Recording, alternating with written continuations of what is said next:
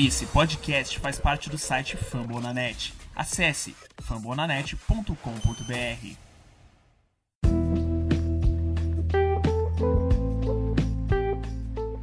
Bom dia, boa tarde, boa noite, bem-vindos a mais um Phillies Mania, comigo Ricardo, para a gente falar dessas últimas duas semanas do Phillies que foram bem, mas não suficiente para aumentar as nossas chances de playoffs. E como essa última semana de beisebol, teremos que ser perfeitos para a pós-temporada depois de 10 longos anos.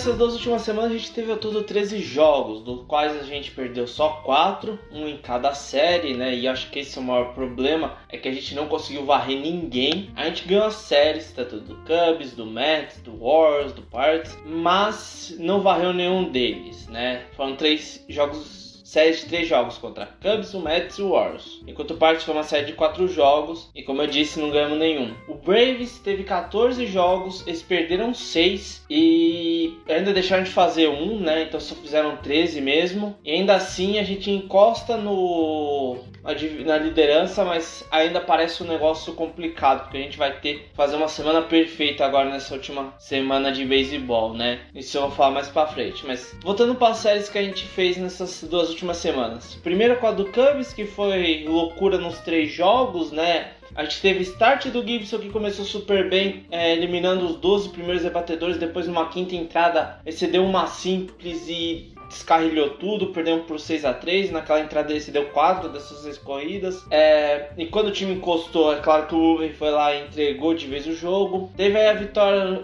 de 6 a 5 no qual, tanto na oitava e na nona entrada, a gente estava no topo, com o Cubs se batendo, a gente estava com o placar na frente, a gente deixou empatar. E tanto na baixa da oitava quanto na baixa da nona a gente teve que buscar a, o desempate, né? E no caso da nona a gente ganhou com um de ball, né? Que no caso temos o wild pitch, que normalmente é quando o pitcher arremessa mal uma bola, ela escapa totalmente do catcher e os jogadores correm vaso. No caso do de ball, é um wild pitch, só que culpa do catcher, né? É uma bola que em tese seria pegável do catcher e ele deixa passar mesmo, assim ele não consegue, ficar com um monte de alface, um monte de T-Rex, o que você quiser dar de nome aí. Engamo nisso, né?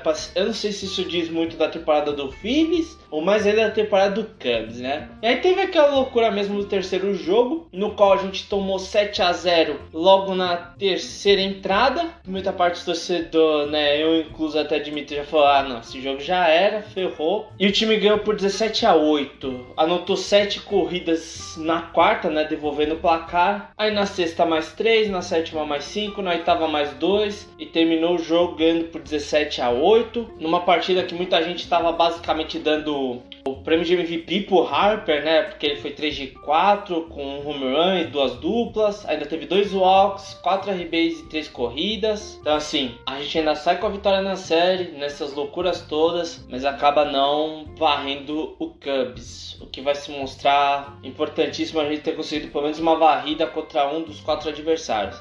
Depois tem três jogos apertados contra o Mets vitórias por 4 a 3 e 5 a 3 Nola dando flash de jogo bom. Kennedy não entregando. E no terceiro e último jogo que a gente podia ter varrido, a gente acabou perdendo por 3 a 2 O Gibson mais uma vez começou super bem e do nada desandou um pouco a maionese. Acabou cedendo as três corridas do Mets, duas na quinta e uma na sétima entrada. Apesar de ser um jogo dele bom assim no geral, comparado com, com o de, do Cubs, começou bem, aí depois ali daquela na hora que se deu as quatro corridas ali já não foi tão bom. E apesar de ainda arremessar quinta e sexta entrada, assim, no jogo do Cubs, né? Ele foi bem mais ou menos depois das quatro corridas cedidas. Aqui no jogo contra o Mets, ele até jogou no geral melhor mesmo, apesar das três corridas cedidas. E, né, podia ter varrido, foi em pleno Sunday Night Baseball. Pelo menos não foi aquela palhaçada que foi no, na outra vez contra o Mets, que teve todas aquelas palhaçadas defensivas. Já foi um progresso, mas ainda assim era para varrer o Mets. Aí vemos para a última semana que foi uma série de três jogos contra o Warriors inicialmente, na qual a gente perdeu o primeiro jogo por 2 a 0 com o ataque não jogando nada, as duas corridas do Warriors sendo anotadas na primeira entrada, depois o Ranger Soares conseguiu jogar bem, ele talvez tenha, tenha sido não, ele vem sendo e vai terminar com uma maior surpresa positiva do Phillies nessa temporada, porque não se esperava tanto do Ranger Soares jogando bem, nem no bullpen, talvez um, reliever decente. Como starter tinha muita incógnita, eu ainda tenho um pouco de receio com ele de starter. Tem muita gente já querendo ele na rotação ano que vem, não sei o que, não sei o que. Primeiro que eu acho que ele não vai conseguir repetir esse nível que ele tá fazendo aqui no ano que vem. Segundo que eu não sei, quando eu digo que eu não acho que ele vai repetir, eu fico no meio do medo de ele jogar muito mal. Eu, talvez ele acabe jogando decentemente, seja um cara um 3, 4 da rotação, que seja confiável. Isso para mim já vai estar tá bom. Dificilmente ele vai repetir algo como ele fez nessa temporada, como, tanto como starter. Talvez como reliever ele continue jogando bem assim. Mas vamos ver né, como é que vai ser a off-season do time e como é que o time vai ver o Ranger Soares ao final dessa temporada. Mas voltando para a série contra o Warriors, a gente teve essa derrota por 2x mesmo com o Ranger Soares estando jogando bem. É que o ataque só anotou 4 quatro hits na partida inteira, né? E um walk só. Foi uma vergonha, porque não só nessas nove entradas, até a sexta, até a quinta entrada do jogo seguinte, o Phillies ficou ao todo 14 entradas sem anotar uma corrida contra o Baltimore Orioles. Cara, eu acho que o Orioles nunca teve 14 entradas seguidas sem ser decorridas. Só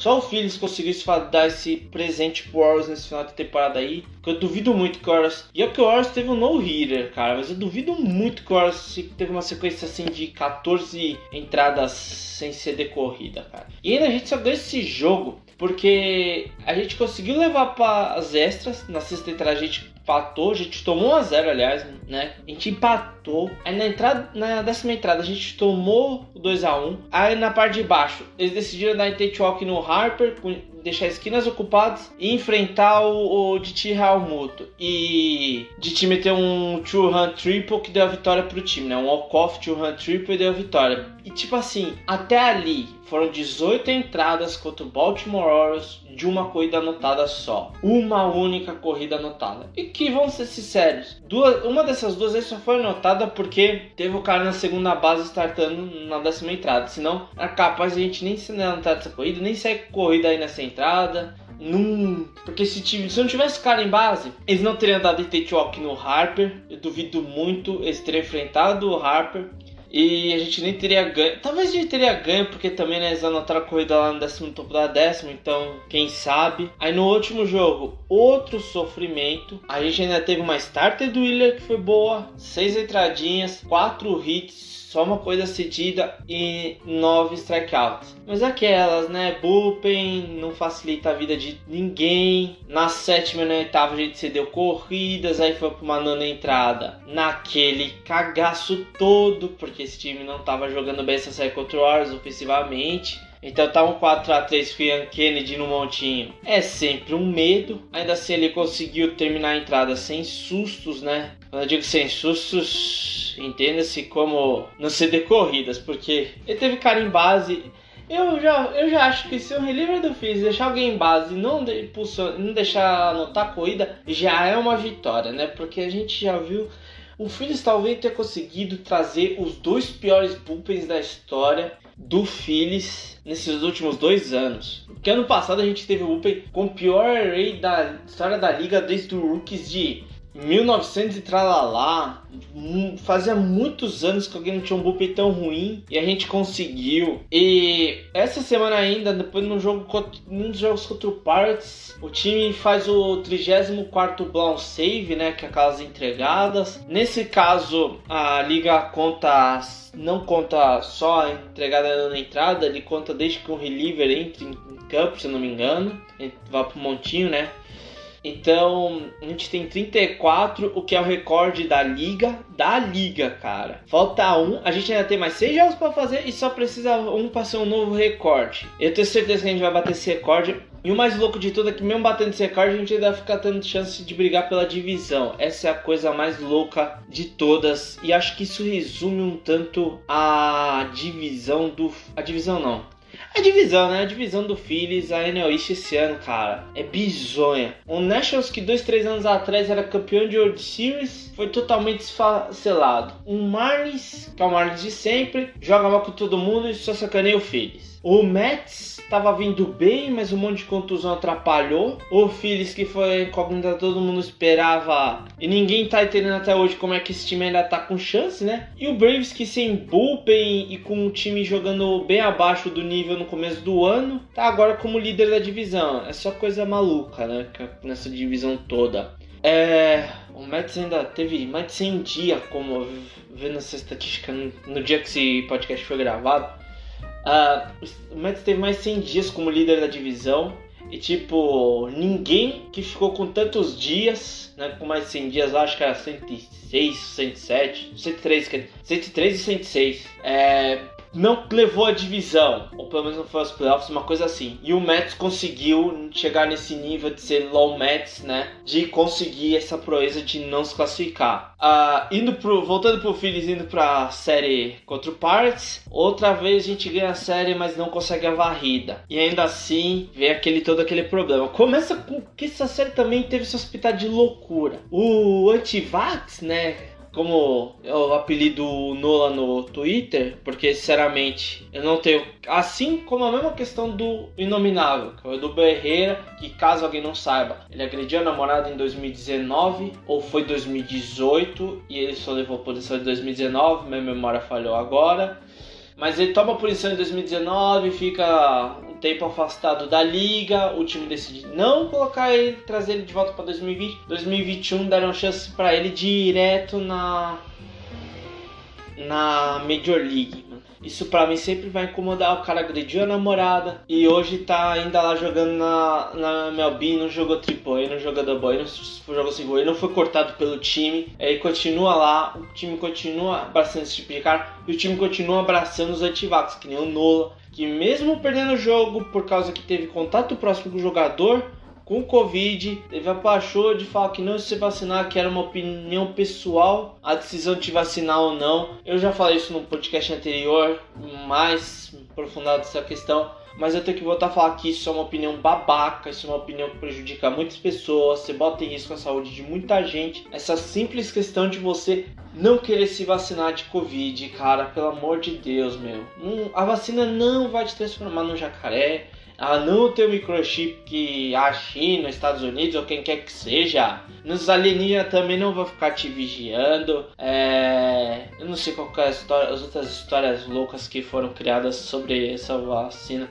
Ah, teve de, de, você virar o magneto, né? Você conseguir atrair metal, sei lá, porra assim, com a vacina. E, mano, essas histórias, velho, é muito bizarro. Os caras viu o filme, leu o gibi do Homem-Aranha, viu o filme do Homem-Aranha e acredita realmente que tem coisa muta, tem coisa bizarra que você tomando uma picada de, de, de aranha, você vai virar o Homem-Aranha, né? Simplesmente assim. Né? E os caras acreditam em todas essas loucuras.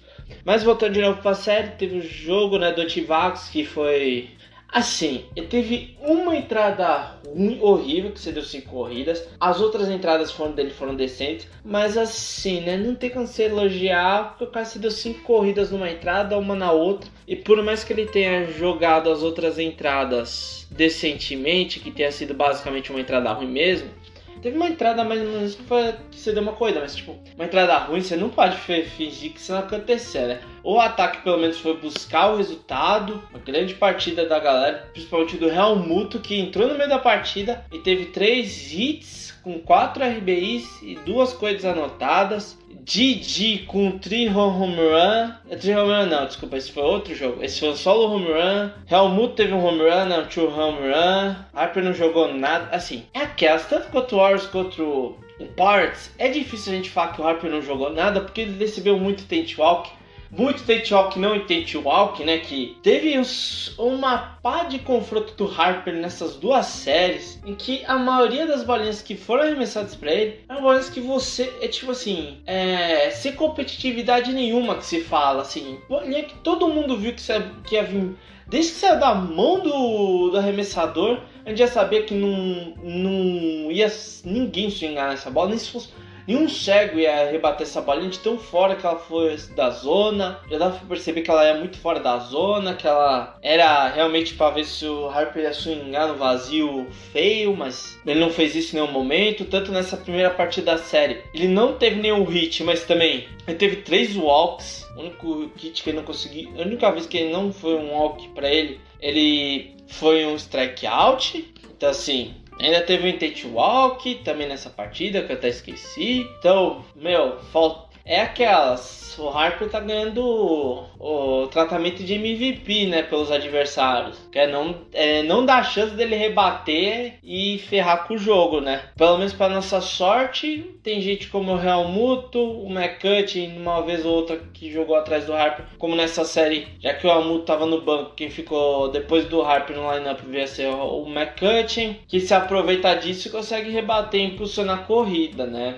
Muto, aliás, na série contra o Baltimore Orioles, quase esquecendo essa estatística. É, só nos intent walk, só nos plate appearances, né? Nos, após os intent walks no Harper, ele foi 2 de 2 com uma tripla e 3 RBIs, sendo uma das rebatidas aquele walk-off hit triple, né, que funcionou duas corridas. No resto da série, ele foi 2 de 10 com uma dupla e 4 strikeouts. Você vê que o Helmut odeia e tem walk na frente dele, né?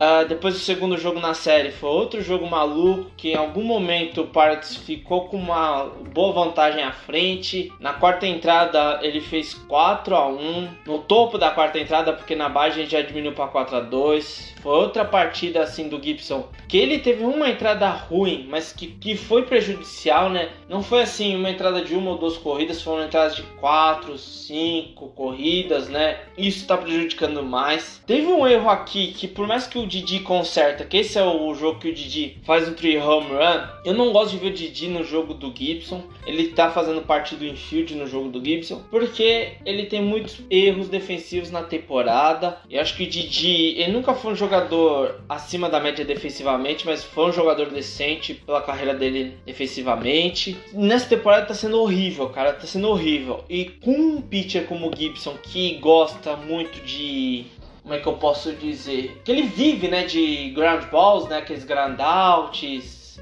esse tipo de arremesso, né? De eliminação. É horrível ter um cara como o Didi que comete muitos erros e acaba atrapalhando. Não foi tanto o caso dessa partida, não exatamente dessa partida em específico, mas o Didi tem um histórico ruim e tendo alguém como o Gibson ali, eu acho pior, sinceramente. Eu preferia que o Didi não. O Gibson vai voltar para a próxima temporada, que ainda tem mais um ano de contrato, né? Que a gente recebeu ele na troca lá o, do Ranger, com o Rangers na trade deadline, caso alguém tenha esquecido. E aí eu preferia que o time optasse por outra coisa. Eu não sei também como é que o time vai fazer a temporada que vem. Essa off-season vai ter que ser muita coisa consertada, tem que ser revista algumas coisas, porque como eu falei antes, esse time só tá aqui disputando porque essa divisão tava uma bagunça bonita, cara. Foi um, um Mets que se machucou muito, perdeu um DeGrom pelo resto da temporada e provavelmente não vai ver ele arremessar. Não teve o Syndergaard arremessando em nenhum momento da temporada, perdeu muito jogador e o ataque não rendeu quando precisou dele. Um Braves que primeira parte, no começo da temporada, não rendeu quase nada. Bullpen também bem fraco. E só foi se resolver o time na trade deadline. Aí, aliás, acho que foi o único time que se deu bem na trade deadline aqui dos cinco. O Marlins só fica trocando jogador que a gente nunca. Assim, não é que a gente não entende, mas tipo. O, daqui a pouco a gente vai estar tá vendo o Marlins como um time um rebuild interno, eterno, cara, não interno, eterno, e nunca sai disso. Vai continuar perdendo um monte de gente, vai continuar sacaneando a vida do Phillies e vai continuar no rebuild. E o National se desfacelou bonito, né? Como eu falei, dois, um time que há dois, três anos atrás era campeão de World Series, desfacelou assim, né? Voltando pro jogo, a gente entregou a partida de certa maneira, né? Que aqui veio a ser o 34 Brown Save, com o nosso queridíssimo Pedrosian, que pode ir embora, pelo amor de Deus. Esse cara arremessando em jogo em um momento importante da partida é foda. ele não só entregou, né, como ele deixou a virada acontecer, porque estava 5 a 4 no momento, no topo da sétima, um two home run de Wilmer Difo. Cara me dando home run, um go ahead home run pro Wilmer Difo, cara, é foda. É foda. Aí veio o three home run do Didi e a gente conseguiu sair com a vitória nesse segundo jogo. No terceiro jogo a gente teve é, como posso dizer, uma, uma, excelente partida, uma linda partida, uma fenomenal partida do Ranger Soares. Faltam, faltam adjetivos que possam descrever o quão bom foi essa partida do Ranger Soares. Foi um complete game shootout em menos de 100 arremessos, o que na MLB a gente costuma chamar de Medux, né? Fazer um Medux. Foi um pitcher nome Greg Medux acabou ficando conhecido de certa maneira por isso, né? Fazer jogos completos, shootouts, menos sem arremessos por volta disso, e foi o que o Regis fez nessa partida. Você deu só 4 hitzinhos, 7 strikeouts, enfrentou apenas 28 rebatedores, e não deixou ninguém chegar na segunda base. Das quatro vezes em que o Parts teve alguém na primeira base, em três delas, o jogador foi eliminado numa double play, logo no rebatedor seguinte. A única o cara morreu na, ali na primeira base. E o ataque foi econômico em corrida, só três, mas duas vieram na mesma entrada e foram dois, dois solo home runs. Um do Matt Verlin, primeiro home run dele na liga. E ele tem sido a maior, assim, eu não vou falar uma grata surpresa, eu não vou falar talvez a maior surpresa de certa maneira na, na temporada, mas um aspecto diferente ao quanto ao Ranger Soares. Não é uma surpresa pelo que ele produziu em campo exatamente, porque ele tem produzido bem. A surpresa é o número, o volume de chances que o Joe Girardi deu pro Verley nessa reta final, principalmente. Porque quem já viu o Girardi dar chance pra gente jovem, o Verley acho que tem 25, 26 anos, e um ou dois jogos ruins, e ele joga o cara pra escanteio, finge que não existe, derruba o cara pra triple A, double A, o caramba, quatro. Foi o que aconteceu com a maioria Nick Mayton, Alec Boom, Mickey Moniak, o Luke Williams até certo momento, ainda tá com o time, mas só tá jogando, só tá no banco. Mas o Verne mostrou algum resultado e de alguma maneira ele deve ter conseguido algum podre do Girardi e tá forçando o Girardi a dar chance para ele. Só isso explica. Além do solo home run do Verlin, teve o solo home run do Harper, chegou no 34. Aliás, falando em Harper, ele ele tá hoje com 40 duplas, 34 home runs, 98 walks, é, 13 roubos de base, 98 corridas e um OPS de 1055. Para dar uma noção disso, só um outfielder e outros quatro jogadores de infield. Não, desculpa. Três jogadores de infield. Um deles fez duas vezes. Conseguiu, ao final de uma temporada, 40 duplas, 30 home runs, 100 walks, 10 ovos de base e 100 corridas além de um OPS mais de mil. Ele seria o quinto jogador a fazer isso. O único F que fez isso foi o Barry Bonds em 98. Então, cara, ele só precisa de dois walks e duas corridas em seis jogos. Esse é o nível de absurdo que é a temporada do Harper hoje, nesse ano, né? Assim, é, eu sei que ultimamente tem crescido uma conversa do Juan Soto ser MVP. Eu não vejo nenhum problema se for, mas cara, eu não consigo não olhar para umas estatísticas dessas e ver, meu, o Harper é o MVP da NL. Eu não tô discutindo muito essa parte do Han Soto. Eu acho que ele tá jogando também super bem, mas meu, tem, tem um tem um diferencial aí. Quem tava jogando super bem com o Harper era o Tatis, mas o Tatis a gente viu jogar mal essas últimas semanas. O Harper Harper não tem jogado tão bem, mas cara, ele não abaixou no nível para dar uma oportunidade pro Soto. O que o Soto tá fazendo é bom, mas fica mais ainda evidenciado também que ele sofre de um problema parecido com o do Harper, só que pior ainda. Acho que o lineup já do Nationals é bem pior que o lineup do Phillies, isso é nítido. Mas ainda assim, cara, o Harper tá fazendo números absurdos. E tipo, próximos da temporada de MVP dele quando ele jogava pelo Nationals em 2015. O número de duplas dele nesse ano já é o maior número da carreira dele. Ele teve 38 em 2015. Home runs está 8 atrás e provavelmente não vai conseguir chegar a isso. R-Base ele está 18 muito atrás de 100, provavelmente não vai chegar. Mas o Ox ele tá quase 100, é um número absurdo. Eu não sei como é que ele conseguiu 130 Ox em 2018. É um número muito absurdo, mas também foi o maior número de jogos que ele teve na carreira, então isso explica facilmente. Cara, ele tá encostando perto do quão absurdo foi a temporada dele de 2015 que ele ganhou MVP. E eu acho ainda que ele vai ser MVP da NL. Não tem muita discussão disso. A maioria das estatísticas, seja estatísticas básicas como average, OPS, tanto as estatísticas é, mais avançadas como WRC Plus. Tá lá o Harper primeiro, segundo, terceiro. E é tipo assim, é o único que tá em todas as estatísticas entre os primeiros colocados, tá? Eu acho que o MVP aqui não tinha que ter discussão. É do Harper e isso, pelo menos para mim, posso estar sendo clubista, mas esse, esse MVP é do Harper. Vai a última semana coroar isso na minha visão, né? Eu acho, eu acho, eu espero. Que talvez a gente também consiga classificação dos playoffs, mas vamos ver, né?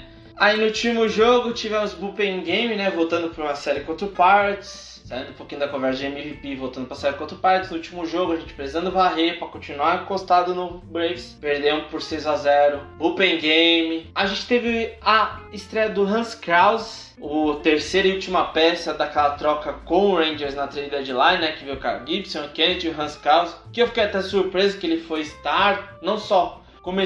não só fez um jogo hoje como foi hoje, no domingo, como foi o starter da partida, começou três entradas e uma corrida só cedida, apesar de dois hits e quatro walks. Depois veio Christopher Sanches, duas entradinhas, só um hit e um walk, também é um cara jovem, pode ajudar. O problema foi o Alvorado e o Adonis Medina, que basicamente em duas entradas cederam quatro corridas. E aí ferrou todo o jogo, o ataque desapareceu nessa partida, só seis hits e só um desses foi um extra base, é, mais de 10 strikeouts. Harper fez nada, basicamente um hit um walk, também um hit um walk segura, então complicado. O Real Muto deixou 5 em base ao todo da partida, isso explica muita coisa, né?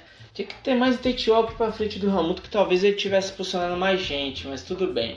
É, e assim, não foi. Bom, foi um bullpen game, foi uma partida ou outra ruim de start, mas no geral não foi uma duas semanas ruins do Phillies. Foram 13 jogos, 9 vitórias e 4 derrotas. Se em duas, todas as duas semanas a gente visse o Phillies jogando assim, no nível de 9 vitórias e 4 derrotas, eu ficaria, cara. Eu acho que eu seria o torcedor do Phillies mais feliz da fase da Terra. Mas isso foi uma coisa à parte. É só pegar as duas semanas anteriores. A gente ganhou o quê? Um, dois, três, quatro jogos. E perdeu um, dois, três, quatro, cinco, seis, sete. Ah, foi quase um 4 e 9, só que ao contrário, né? Foi 9, quase um 9 e 4, só que ao contrário um 4 e 7, com derrotas para Rookies, sendo em casa, para Marlins, foi fora, então já espera. A gente perdeu a série pro Marlins fora de casa logo no começo do mês, então já espera a gente perder logo no começo do outro mês, que né, Marlins só em outubro. Então assim, esse talvez seja o maior problema do Phillies. É, não, não era não foi essas duas semanas, foram as outras semanas anteriores em que o time deixou a desejar e que a gente vai olhar já hoje e mais ainda assim que a temporada acabar, vai e vai ficar naquele e se, né? Em vários jogos. A série do Rookies já é um e se enorme. E se em vez de tivesse perdido 3 dos 4, a gente tivesse ganhado 3 dos 4? Como é que a gente ia estar tá hoje? A gente estar, tá, ao invés de dois jogos e meio atrás do Braves, um jogo e meio. Pô, mas um jogo e meio, dois jogos e meio, talvez um jogo e meio. A gente só, a gente só vai vencendo o Braves não precisava nem varrer, a gente só ficava meio jogo atrás do Braves e podendo, dependendo da situação, podia forçar o jogo a eles jogar contra o Rookies, aquele jogo que ainda só vai ser feito se, se tiver por que fazer, né? Uh, implicações de playoffs, melhor dizendo. E e agora a gente vai ter que ter uma semana perfeita nessa, nessa contra o Braves e o Marlins para quem talvez empurre o jogo do Rookies, talvez a gente se classifique, esse tipo de coisa. Só essa série, só essa série contra o Rookies já fazia um diferencial enorme, porque assim, eu falei,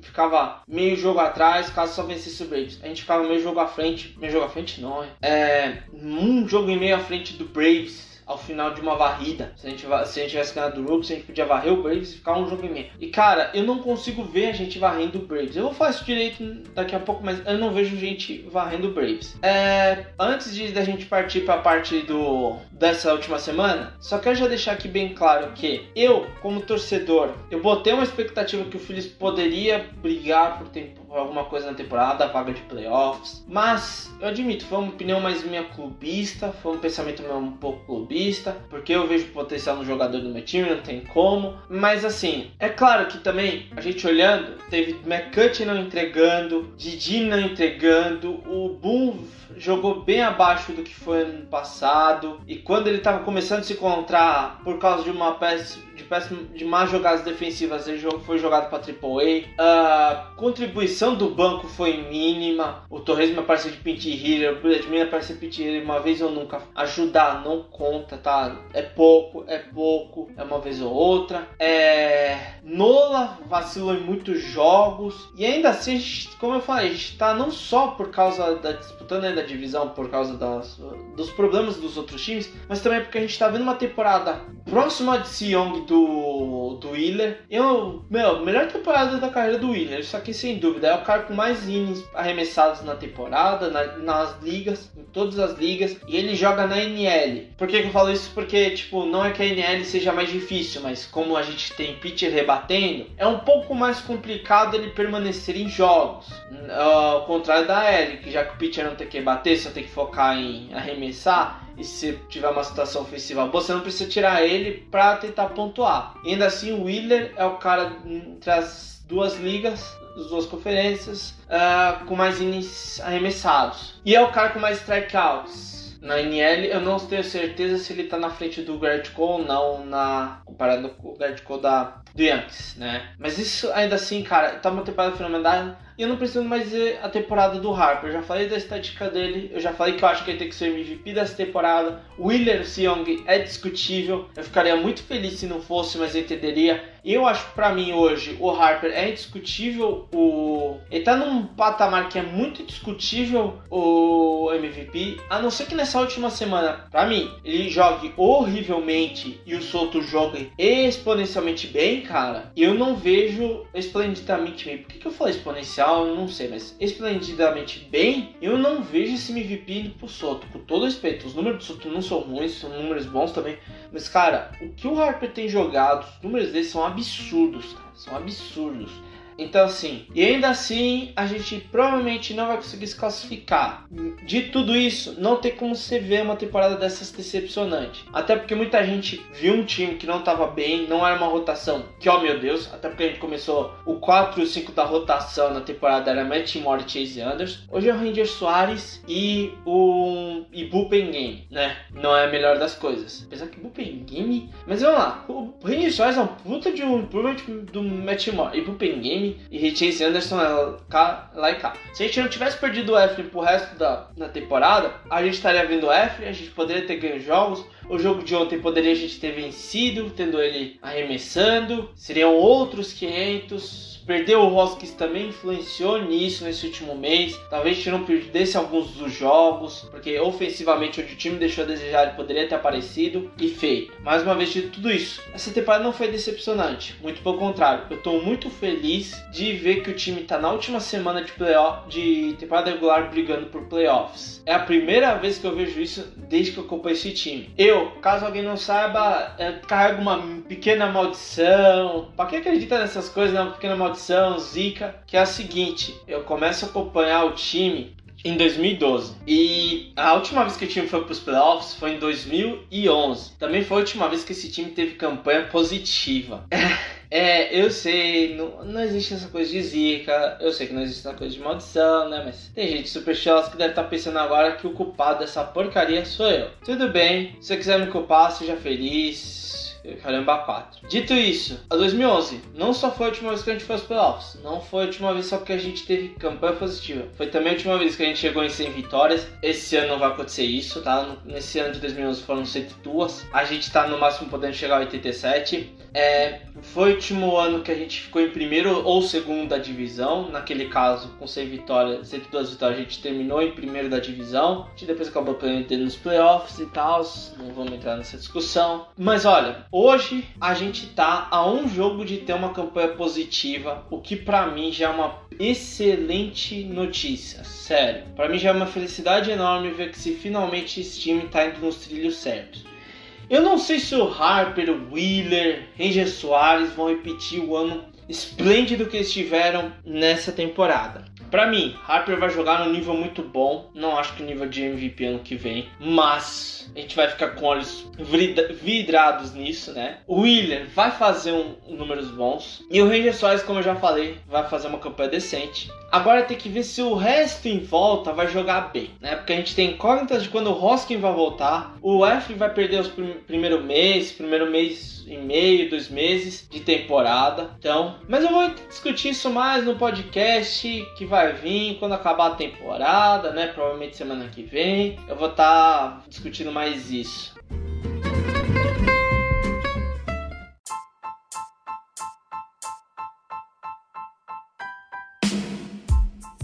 Então bora falar dessa última semana e o quão perfeita ela tem que ser pro Phillies e pros playoffs. Primeiro de tudo, né, claro, classificação. A gente tem no momento 81 vitórias e 75 derrotas, dois jogos e meio atrás que o Braves, um jogo a mais que o Braves. Wildcard, esquece, tá? A gente tem que ganhar tudo e o Cardinals perder tudo, já que o Cardinals decidiu ganhar tudo nessas últimas duas semanas. Então fica impossível pra gente vencer qualquer jogo, vencer, eh, levar o wildcard. Aqui é só a divisão que importa. E como é que tá a situação? A gente tem seis jogos por fazer. Os seis fora de casa, três contra o Braves e três contra o Marlins. O Braves, três em casa contra o Phillies e três em casa contra o Mets. Aquele jogo do Rookies para acontecer, o que, que tem que rolar? Ao final desses seis jogos de ambos os times, o Braves tem que ficar ou meio jogo à frente ou meio jogo atrás do Phillies. Só assim eles fazem o jogo 162 contra o Rookies. Agora, vamos lá que eu tive que pegar uma colinha no overhead do Phillies para falar das situações para o Phillies conseguir se classificar. Primeiro,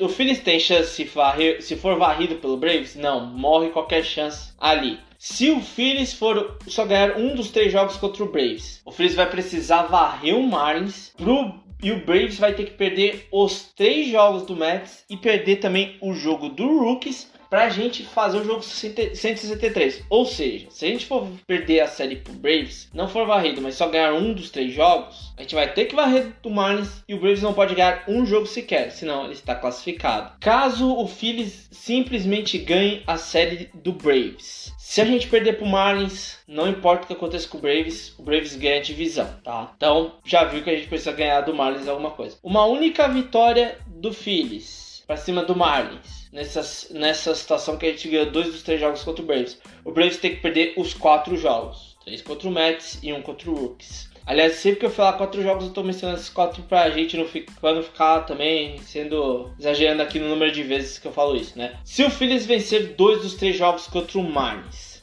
é, caso o Braves vença dois dos quatro jogos restantes, ele ganha divisão. Se ele só vencer um, vai para o jogo 170, 163. Se ele perder os quatro jogos, o Phillies leva a divisão. Caso o Phillies ganhe dois dos três jogos do Braves e varra um Marlins, o Braves precisa ganhar três dos quatro jogos ou ganhar os quatro jogos para vencer a divisão. Um ca caso o Braves só ganhe dois dos quatro, empate e uma única vitória ou nenhuma, o Phillies leva a divisão. E aí vem, se a gente varrer o Braves mesmo que a gente seja varrido pelo Marlins, temos chance ainda. Mas para isso acontecer, o Braves só pode perder um só pode ganhar um jogo e aí vai pro jogo 163 ou perder os quatro e a gente ganha a divisão. No caso, a gente só ganhar um jogo do Marlins depois de varrer o Braves. O que muita gente no Twitter, né, BR, gringo, acredita que eu também, né, acredito que é o que mais potencial tem para ser é a gente varrer o Braves e perder e só ganhar um dos três jogos do Marlins.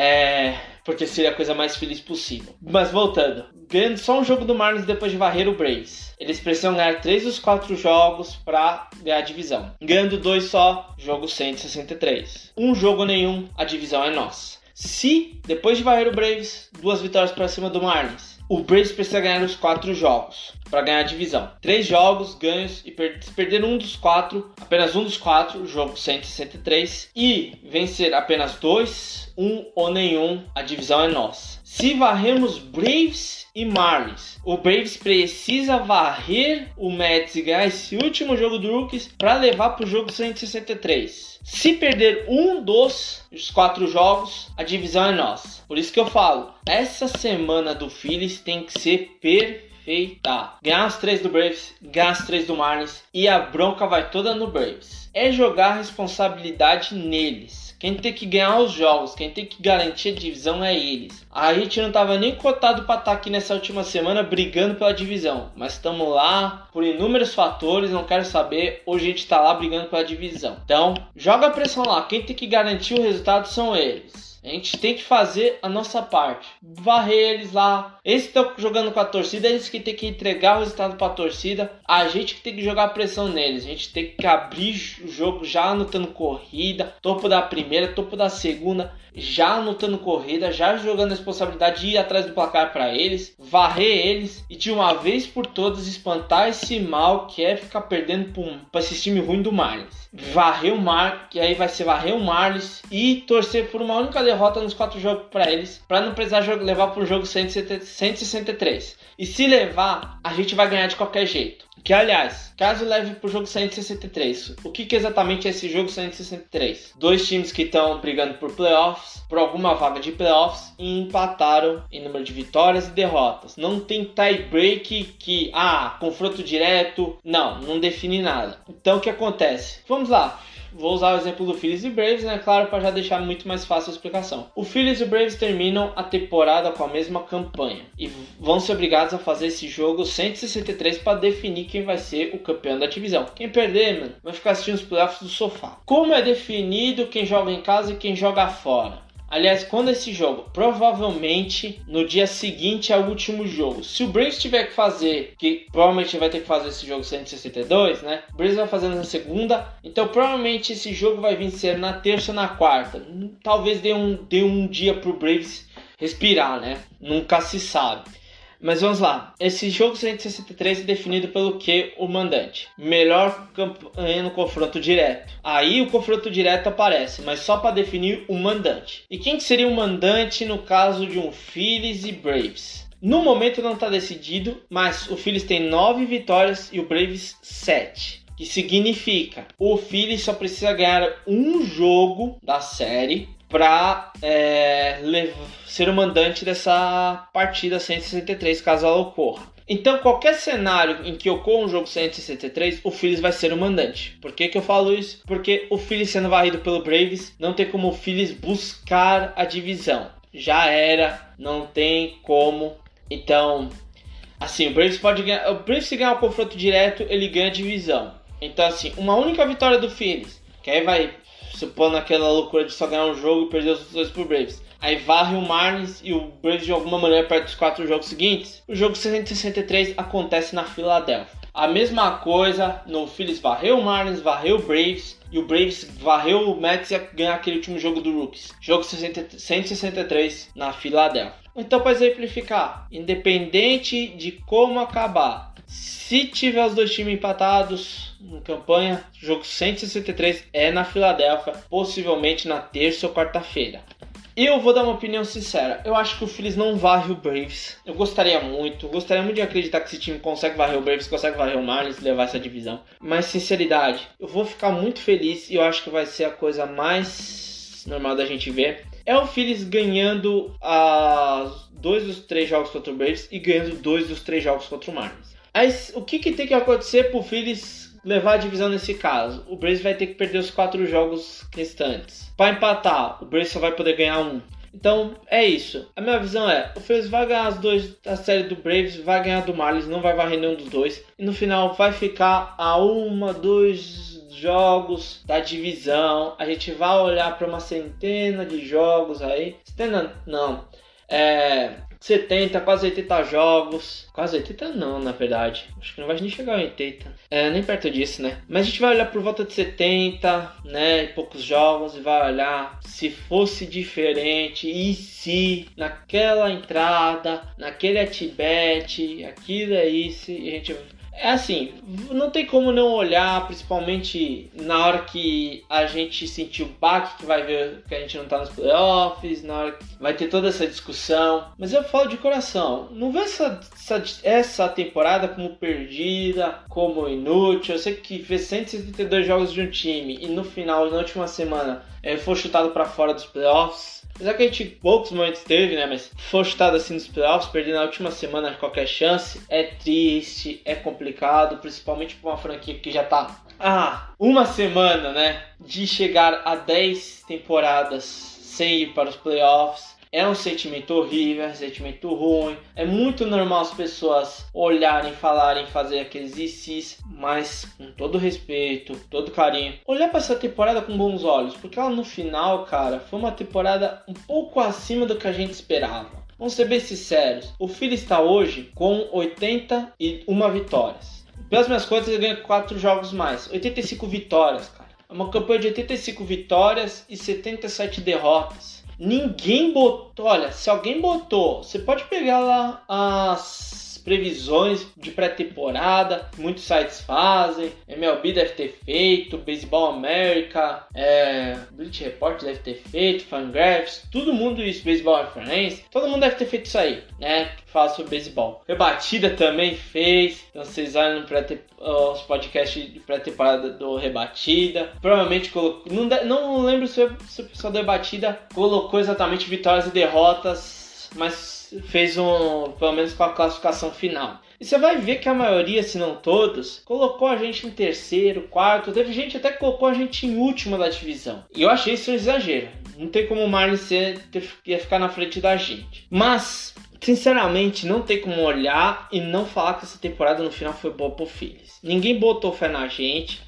Botaram Braves e Mets brigando pela divisão. Teve gente maluca colocando Nationals. Hum, teve mais. Eu arrisco até dizer que teve mais gente colocando Nationals em terceiro do que a gente. Então, assim, a gente não era expectativa nenhuma de pós-temporada. A gente só não vai ser a coisa mais louca porque teve o Giants que ninguém, ninguém, acho que nem os torcedores do Giants, né, botou muita fé neles. Mas o Gabe Clapper lá conseguiu resolver, viu todos os besteiros que fez no Phillies e botou para funcionar o Giants, né? Incrível. Uh, mas assim, no final de tudo, cara, eu já eu gosto muito de me enrolar e depois eu ter que voltar para resumir tudo que eu as loucuras que eu falo.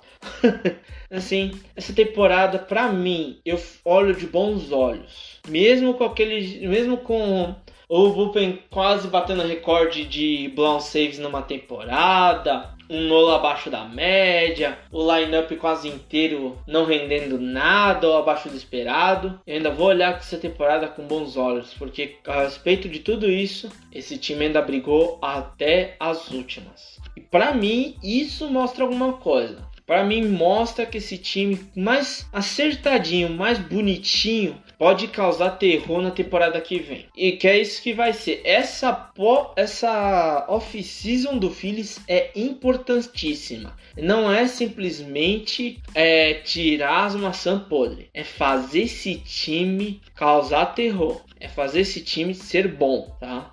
É só isso que falta. Uma, uma pequena, pequenos números de jogadores. Talvez se a gente tivesse mais é, melhores números de Didi, McCutcheon. O Helmuto mesmo deixou muito jogo, deixou a desejar. Nessa última, nesse final de temporada aí que decidiu jogar alguma coisa. Mas ainda assim, se a gente se acertar na off-season, cara, eu, eu, vou, eu vou falar aqui já. Eu acho que o Phillies briga pro playoffs. Mas o time tem que se acertar na off-season. E hoje a gente não vai conseguir chegar nesses playoffs. Uma última estatística que talvez deixe alguém mais animado é que além do confronto direto com o Braves a gente está melhor, eles estão 37 vitórias e 37 derrotas em casa.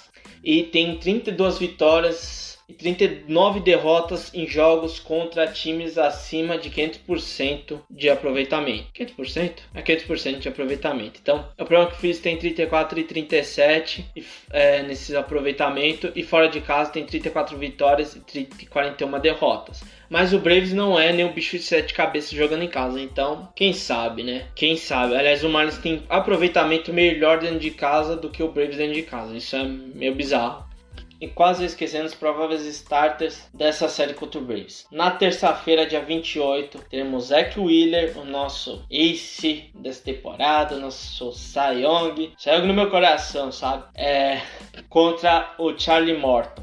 Confronto é mais nosso. Na, na quarta-feira, dia 29, é o Antivax contra o Max Fried. Esse já mais já pende pro lado deles, né? E no último dia, na quinta-feira, dia 30, Kyle Gibson enfrenta Ian Anderson. Estatística engraçada, né? É que os dois têm o mesmo ERA na temporada, 3.60. Ah, vamos ver nesse jogo quem termina o dia com o melhor ERA, né? Kyle Gibson ou Ian Anderson. Ah, tipo assim, o Kyle Gibson para terminar com o melhor ERA. É, o Bullpen vai lá entrega, não adianta de nada. Mas é isso. Opinião sincera, o Wheeler deve provavelmente. Assim, a gente tem favoritismo por ter o Wheeler na terça-feira. Na quarta, o favoritismo é do Braves por ter o Fridge. E aí na quinta, amigo, vai ser decidido pelo ataque. É pior que o deles é melhor, né? Tem jogado bem melhor. É melhor, é melhor. O run diferencial deles, eles têm 121 coisas mais anotadas do que sofridas. A gente tá com menos 5. Aliás, antes do jogo contra o Pirates, ao final do jogo de sábado, a gente tava com um diferencial positivo pela primeira vez desde abril ou maio. Então, isso só mostra o quão ofensivamente esse time deixou a desejar em muitos jogos. O bullpen deu um monte de entregado, o ataque pouco produziu, os starters tirando o Wheeler, oscilaram demais ou jogaram muito mal. E ainda assim a gente chega na última semana brigando por playoffs.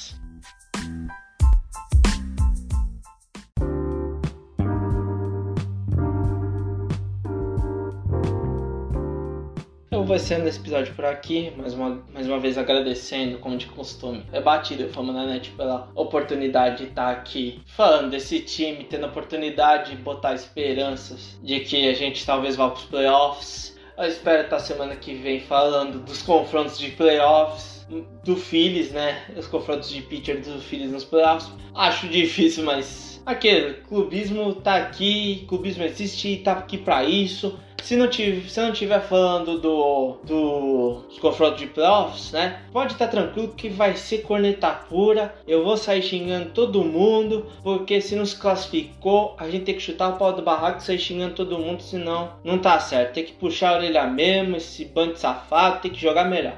Mas bem, agradecer a quem ouve, né? Ouvir essas besteiras que eu falo sobre o Phillies, esses essas perdas de rumo na hora de falar, né? E mais uma vez pedir que você, seja o que a religião sua peça nesse momento, seja uma oração, energia positiva, o que, é que seja, em prol do, do nosso amigo do Guto, né? Cara fenomenal, parte do Rebatida, é dono do Yax Brasil, né? Do Ancast.